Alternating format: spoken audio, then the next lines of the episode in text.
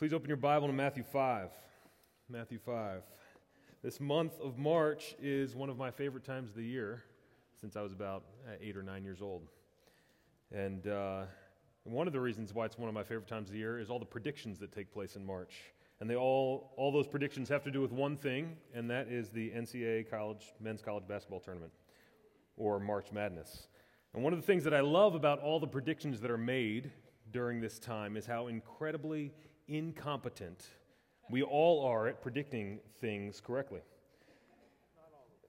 Oh, all of us. The odds of predicting a perfect bracket are 1 in 9.2 quintillion. And it's never been proven that anybody has predicted a perfect bracket, all 63 games in the NCAA tournaments. That's since 1985. So one of our there are there are I think it's estimated 60 to 100 million brackets filled out every year. Not one of them, not one of them has been correct. And most years, like this year, it takes less than 2 days before there are no perfect brackets out there. You're more likely, I was telling Christine about all this earlier today. She was she loved hearing about this.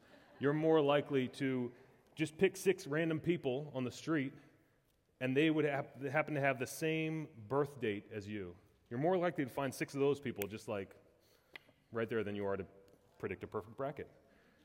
Now, there were more, but I don't remember any of them right now. But uh, it's, oh, you can win, you're more likely to win Powerball and Mega Millions in the same week, week just buying one ticket than you are to predict the perfect bracket. But I do, while, while we are very incompetent, no matter how much expertise you have at predicting the NCAA tournament, I do have one March prediction for you that I'm 100% confident about, and it's this something frustrating is going to happen to you in the next 24 hours. Something is not going to go the way you want it to go. Maybe it's your terrible tournament pick, which my champ, the team that I picked to be the champion in our little family bracket, they lost earlier today. I was riding high, and then they just lost. But maybe it's that. Maybe it's you putting your foot in your mouth again. That happens to many of us. Uh, maybe it's the clothes that are left on the floor by someone you live with. Maybe it's the terrible night of sleep you're going to have tonight. There's something in the next 24 hours is not going to go how you want it to go. The question is this how will you respond?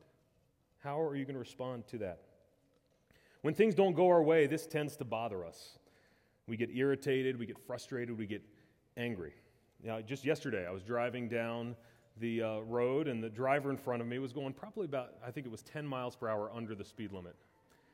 And we're on a, I mean, I, there was no way to pass them. So I, I was thinking, it's not that big of a deal. And I'm, I'm studying this text on anger, and so it's like, yeah, I don't need to get angry at this. It's not a big deal.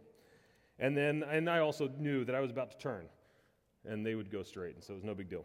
So I turned, and then not a mile down the road, there was somebody in front of me going like 15 miles per hour under the speed limit. And I had nowhere else to go as well. Um, now, I mean, I tell myself it's not that big of a deal. It's not going to affect my life that much, but something inside of me stirs at this circumstance, in these moments. For you, maybe it's not the car in front of you. Maybe it's your child or your spouse, or maybe it's yourself. Maybe it's political leaders or, or celebrities. There's, there's, things don't go the way you want them to go and something stirs inside of you. There's this madness inside of us, not just in March, but every month, every day. There's this madness inside of us that stirs when things don't go our way. And what is this madness? What do we believe about ourselves that causes this dismay about our circumstances to turn into something evil? What is it that we believe about ourselves in these moments? At, fundamentally, it's this we desire to be God. We desire to be God. Now, maybe we don't think we want to be that big G God over everything that we were just singing about, but we want to be the little g gods over our circumstances, over our relationships, our little kingdoms. We just want things to go our way. Now, it's insane for us to think that we can be God. We are the people who cannot pick who will win a basketball game. We lose our keys and our toys. We step in puddles. We cut ourselves shaving. All kinds of things we do. We are certainly not gods. But here's the thing because we're sinful, we are unreasonable. Sin has never been reasonable, it's never been about what makes sense. Sin is a delusion. It's a madness. And in our madness, we think we can be kings and queens of our own little kingdoms. And when we're confronted with the fact that we aren't, we tend to get angry. Now, anger is the way we react to something when something we think is important is not the way it's supposed to be. Anger comes up against our expectations, what we expect to happen. We think we should be treated a certain way. We think we should have a certain thing. We think we should, things should go according to our plans. And when they don't, we're often tempted to be angry. Now, sinful anger is, is like a sword, and it's bent on destruction. It's contrary to the law of God and deadly serious in the eyes of Christ. Sinful anger is antithetical to living life in God's kingdom. And this afternoon, as we continue our study of Matthew, Jesus wants to show us what wisdom looks like when it is put into practice. The whole Sermon on the Mount is all about this kingdom living. It is, it is what does it look like for those who are Christ's disciples to live in this world? It's about a certain way of being in the world that is shaped by identity, shaped by who we are, by who we are as disciples of this, this wise teacher, Jesus Christ. Now, over the next several weeks, we're going to look at six specific illustrations of the ways that Christ's disciples are called to live. And this afternoon, we come to the first, and it addresses our angry hearts. So, if you would, look with me, Matthew chapter 5,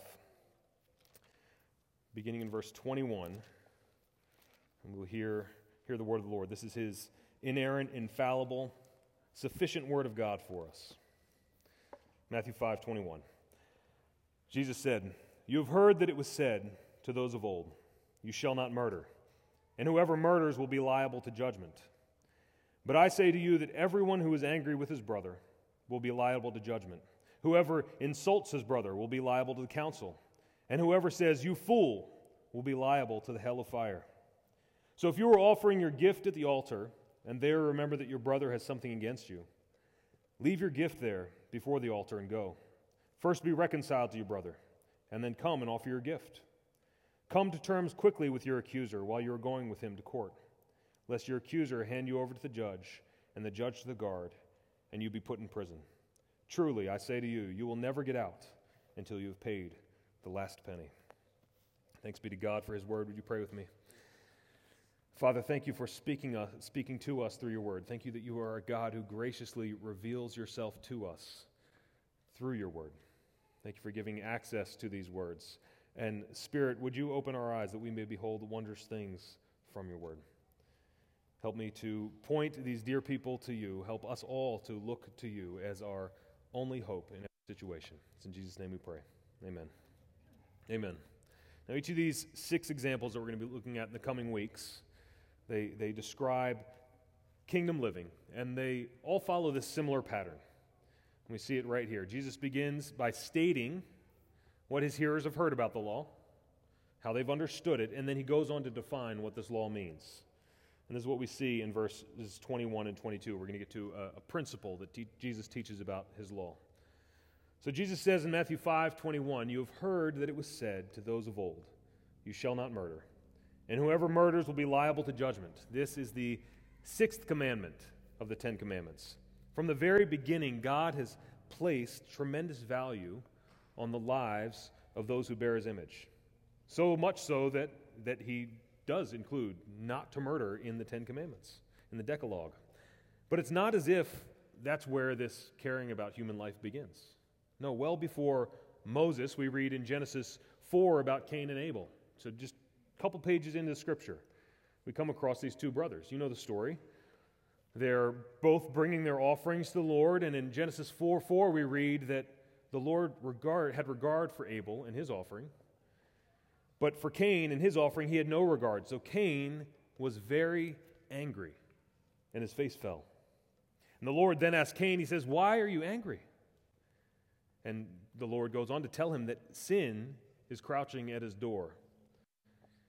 God says its desire is for you, but you must rule over it. But in the very next verse, we see Cain's desire. His desires, they rule over him. And you know what happens. He kills his brother. The Lord then brings judgment upon Cain. There's, there's death and then there's judgment. When Cain begins to grasp how severe his punishment is, he fears for his life. But the Lord tells him that he will protect his life. While God places great life on the value on the life of his image bearers, humanity tends to do the opposite. And we see this just a few verses later. As Genesis 4 continues, it gives the, the descendants of Cain, and it culminates in this guy named Lamech. And Lamech, he boasts about the fact that there was a man who struck him, and he killed the man. He killed the man for striking him. And this is his boast, this is his confidence. From this point on, the biblical narrative is filled with accounts of murder and murderers, as well as the devastating consequences which follow. With murder always comes judgment. That's all throughout Scripture. I've been reading just in the past couple weeks through Kings and Chronicles, and it's disturbing to notice how this cycle repeats itself again and again and again. These books, they record the history of the kings of Israel, those appointed by God to lead his people. And so often in their, their delusion of power, their delusion of authority and control, these kings become angry and murderers. You can turn to us, you don't have to turn there now, but in 2 Kings 15, you see Shallum murder Zechariah, the king, and so he becomes king. And then Menahem murders Shallum, and then Menahem dies. He doesn't get murdered. But then his son Pekahiah, he's murdered by Pekah, and then Pekah is murdered by Hoshea. That's a lot of murder, just on like a few paragraphs, one page. Why? The reason why there was all this murder is because they all wanted to be king. Since only one could be king, they had to destroy their rivals. When rivals threaten our rule, we resort to murderous rage. That's what we see played out time and time again. And this is just what the devil does. This is the devil's game. In John 8 44, this is how Jesus describes the devil. He says of his opponents, he says, First, you are of your father, the devil, and your will is to do your father's desires. And Jesus describes him. He says, He was a murderer from the beginning and does not stand in the truth because there is no truth in him. Now, the Pharisees and scribes, they knew all this. They knew about the devil's game, they knew the history of anger and murder. But they sought to understand the law in such a way that they could obey it. So they limited God's law to something that they could do. Their boast was in their own ability. And so they, they construed God's commands in such a way that they could follow them. And they knew they were no murderers. But Jesus, speaking out of his own authority, he goes much further than those whose goal was outward conformity to God's law. Jesus begins in verse 22 But I say to you. Now, we don't really see it here in, in English, but in, in Greek, there's this emphasis that Jesus places on the fact that he himself is saying this. So it's, I myself say. He makes this statement of his own authority. He's not giving his opinion of the law, his interpretation of the law, but he's staking his claim as, as on par with the law of God. He is the arbiter of God's truth. Now, if any Pharisee, any rabbi, if they stated the law of God and then said, But I myself say to you, they would have been killed. Jesus' statement, it, it prompts his listeners, it prompts us to ask this question Who is this? Who has the authority to determine God's law? And it's only God Himself. So, out of His authority, then, Jesus gives the meaning of His law. I say to you that everyone who is angry with his brother will be liable to judgment. He's explaining that the law goes much further than his listeners think. While they think the issue is about bloodshed, Jesus says this is only the starting point for following my law. Jesus defines the principle behind God's command. While murder is wicked, it only reveals the anger in the heart of humanity. The principle is that God's concern is our hearts. God's concern is the heart.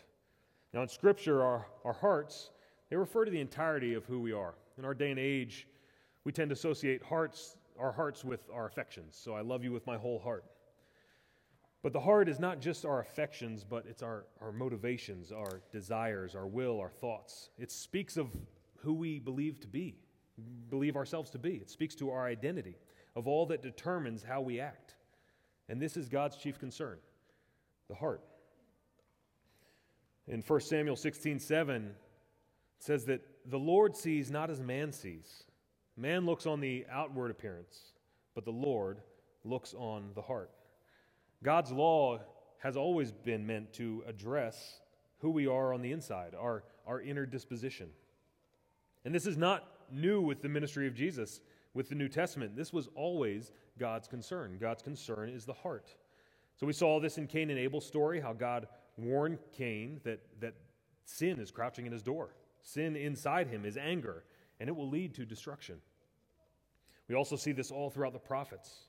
God calls his people to pursue righteousness with their whole heart. And this pursuit of righteousness, it's not seen in outward actions of obedience, not only seen in outward actions of obedience, but it's characterized by an inner disposition to the kingdom of God. It's marked by a heart that longs to do the will of God. Now, Jesus continues by defining the severity of anger. He says in verse 22 Everyone who is angry with his brother will be liable to judgment. Whoever insults his brother will be liable to the council, and whoever says, You fool, will be liable to the hell of fire. Now, it'd be nice to think that this was just this succession of ascending offenses with corresponding punishments, each one more significant than the one before, but that's not what's going on here. Instead, Jesus is, is using somewhat offensive but pretty ordinary criticisms that people used in his day. And his listeners might have started chuckling at the thought that's of someone being tried in court for an insult. But then Jesus shocks them by saying that this behavior may lead to the very fire of hell. I mean, imagine being there in that moment. And mean, you're thinking, yeah, somebody's going to court for saying, for, for calling out an insult. And then he says next, whoever says you fool is liable for the fire of hell.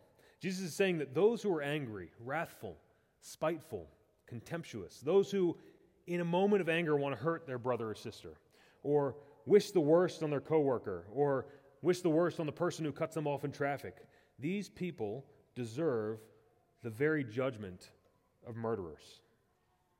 Jesus is saying that our words and the feelings in our hearts, they, they reveal our true spiritual condition. They reveal who we are. One theologian said it this way He said, We treat the damage we do with our lips very lightly because we do not see the corpses we leave behind. So it's, tend to think it's not a big deal what we say. We don't see the corpses we leave behind. Jesus wants to awaken us from our complacency that can leave plenty of room for hateful words and murderous thoughts. We think they're harmless. We think we keep them to ourselves. But Jesus is putting them on par with murder. To emphasize his point, Jesus then provides two examples of what we are to pursue instead of anger. these examples aren't laws or advice or legal counsel, but they're meant to show for us how important it is to be in right relationship with those around us. What Jesus has in mind throughout this text is anger as it comes out in our personal relationships. A part of what it means not to murder is to be in right relationship with others. So we're going to see two examples. The first example is verses 23 and 24, and it addresses the importance of relationships in the church. Jesus describes an individual who's offering a gift at the altar. That's someone who has come to worship God. Now, it's likely Jesus was teaching this sermon in Galilee, and the altar that his listeners would have been thinking about would be in Jerusalem, about 80 miles away. So that individual would have traveled some great distance, probably over several days, to bring his offering to the altar. And Jesus says, if you get there and then remember that your brother has something against you, leave your gift at the altar and go be reconciled to your brother. Now, this is as radical and drastic as it sounds. In forbidding sinful anger, Jesus is making it clear that we should make every effort to pursue its opposite. And its opposite is reconciliation. Right relationships in the church are so important that they necessitate decisive and significant action. Right relationships are matter so much to God that we should take decisive, and significant action in order to be reconciled. Again, we see that God's concern isn't only our outward behavior, but it's the inner disposition of our heart. His priority is not just that we come to Him in worship, though we should, but even more so that our hearts are wholly submitted to him in every way. As Proverbs 21 3 says, To do righteousness and justice is more acceptable to the Lord than sacrifice. Now, perhaps you've experienced moments like me where you've been in conflict with your spouse or with your child or your parent or your friend. You've gathered with the church for corporate worship, but you're kind of nagged by this distracting interaction that you've had. And you keep trying to put it out of your mind. Here, Jesus is saying that your worship of God is closely tied to the relationships that you have with others. Or to put it another way, our, our horizontal relationships impact our vertical relationship with God. We come before God not as isolated individuals, but as people in relation with one another. People related. And God cares a great deal about these relationships. So if you're aware of sin towards someone else, go and be reconciled. And what does this look like? Well, it looks like not saying, hey, can you ask my forgiveness for what you've done to me? That's not going and being reconciled. Going and being reconciled, pursuing reconciliation, is looking at your own heart, confessing your anger and animosity, confessing your pride or your lack of charity, confessing where you've been impatient and selfish, and you ask to be forgiven. To put to death anger in our lives is to pursue reconciliation with those God has put us in fellowship with. Now, another aspect of sinful anger that's implicitly acknowledged is that anger spreads. Anger is infectious. It doesn't just stay with the angry person, but it often, even normally, spreads to other people. You can see this in the broader culture quite clearly every day. Turn on the TV, watch the news, go to a news website, and you see anger spreading. It's infectious. Spend time on social media, it spreads. Anger is infectious. When we're angry, we want other people to join us in our anger. Because this, this validates us in what we are thinking, in how we are feeling. And we must reject this desire and instead go and be reconciled with those we have wronged. And this takes humility. When we who are in our pretending to be God mode, the last thing we want to do is humble ourselves, to acknowledge that we don't know everything, to acknowledge that we were wrong, to acknowledge that we have sinned. That's the last thing we want to do when we're pretending to be God. But this is what Christ calls his disciples to do as they follow him. You know, one example from my own life is, is I think of times where I've been corrected. When I was a kid, it was my parents. Now that I'm older, it's my wife oftentimes bringing me a corrective word, an observation. When I'm pretending to know it all, when I'm living like that, it's really hard to take that. Because in my, my omniscience is very, very fragile. And when that correction comes, it, it threatens that omniscience, my know it allness. When I'm proud, when I need to be right, I don't want to hear otherwise. I'm guessing you're probably like me in that way. And when we're corrected, we hate to have the obvious reality that we don't know it all pointed out to us. And so we get angry. We respond in anger. Sometimes that anger might be outward and you see it, it's very animated. Sometimes no one might know and you just keep it inside you. But it's anger all the same.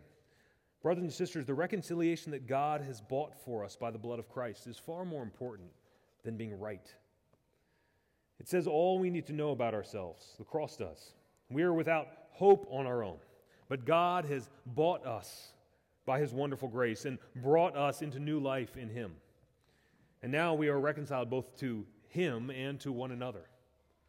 So may we humbly and quickly pursue reconciliation. Let us live as we are, those reconciled to God and reconciled to one another, and pursue reconciliation quickly. One author writes, he says, A healthy church ought to be a kind of petri dish in which reconciliation multiplies like a good bacterium. It will never be a place where there's no anger, where relationships never fracture. That must await the New Jerusalem. But it is to be a place, healthy churches are to be a place where reconciliation is a high priority. May God give us grace, continue to give us grace, to be a people where reconciliation is a high priority. That's the first example Jesus gives us reconciliation, relationships, right relationships in the church. Now, the second example we see in verses 25 and 26, and it addresses difficult relationships or relationships with those opposed to us.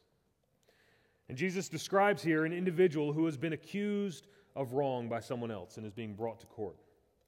Now, the wrong is likely failure to repay a debt that's owed, and Jesus says, Come to terms quickly with your accuser.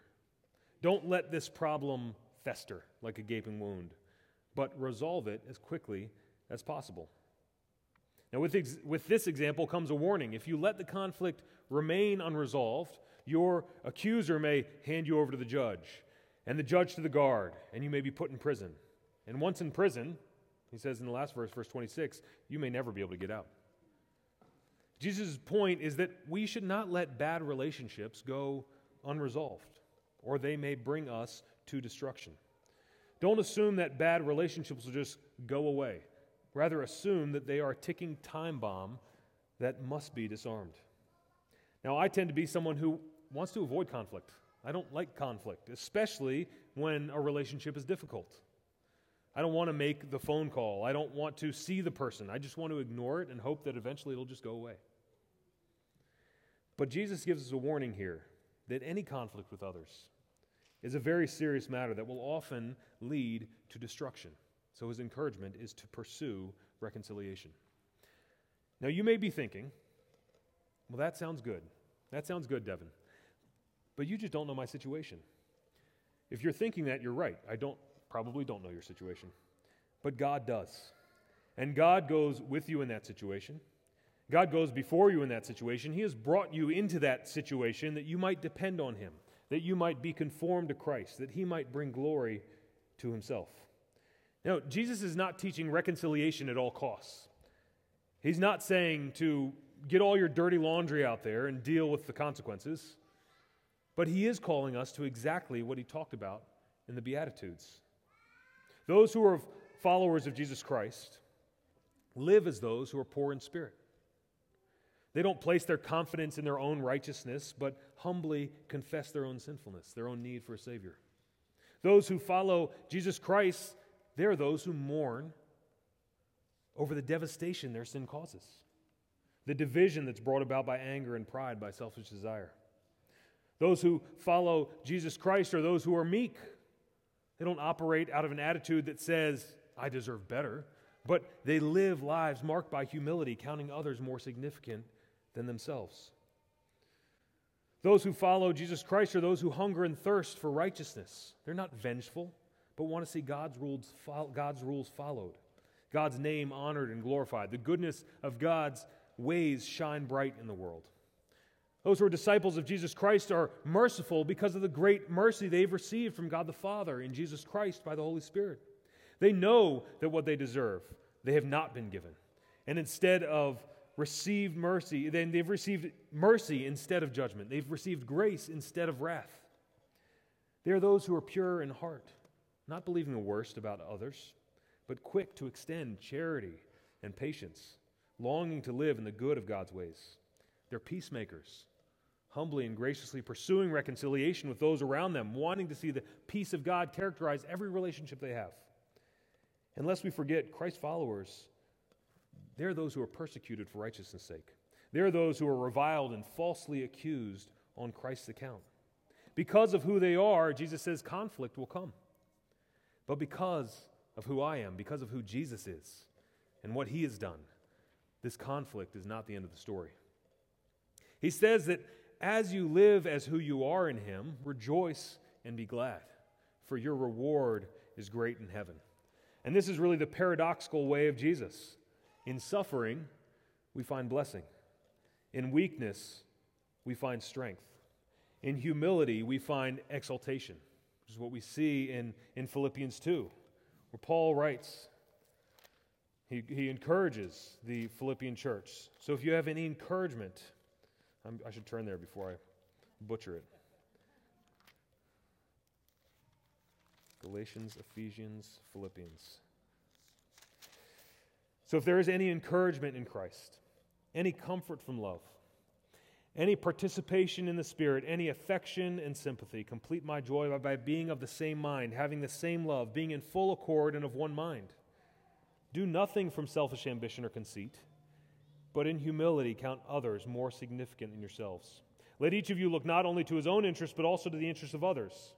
Then Paul says, Have this mind among yourselves, which is yours in Christ Jesus.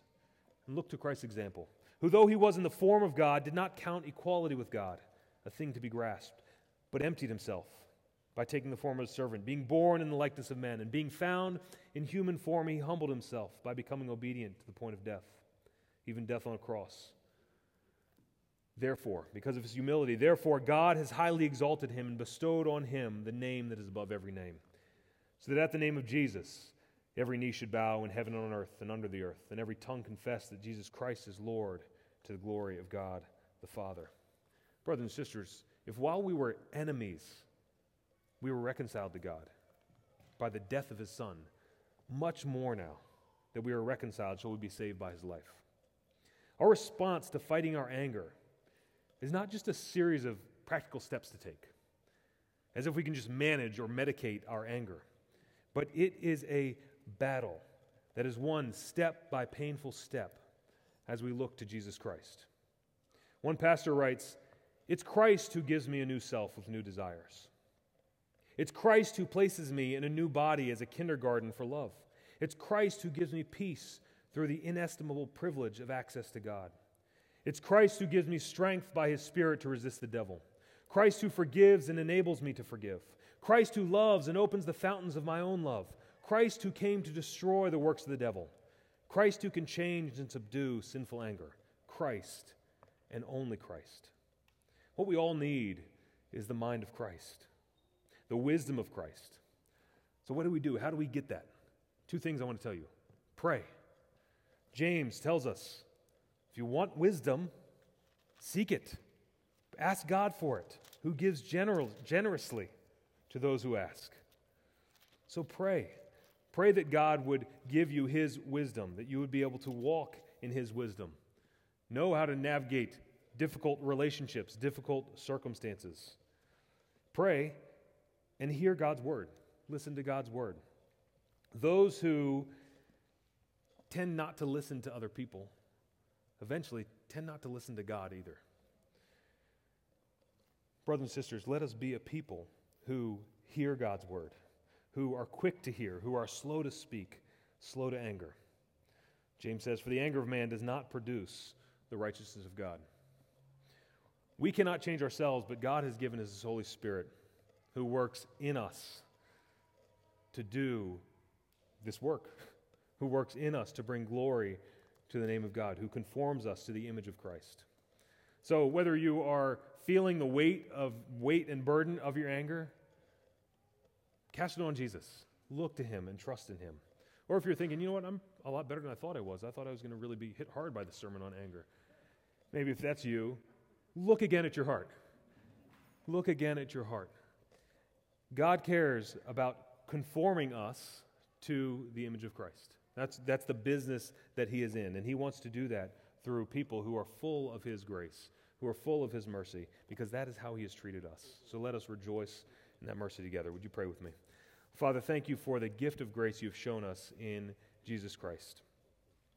Thank you that though we rejected you in our sin, you have been patient with us. Thank you that you are a God who is slow to anger and abounding in steadfast love. And Lord, help us to be a people who are quick, quick to reconcile with one another, who are quick to go to one another, confessing our sin, asking for forgiveness, and extending mercy to one another. Lord, help us to be people who depend on you and who look to you in your word. In Jesus' name we pray. Amen.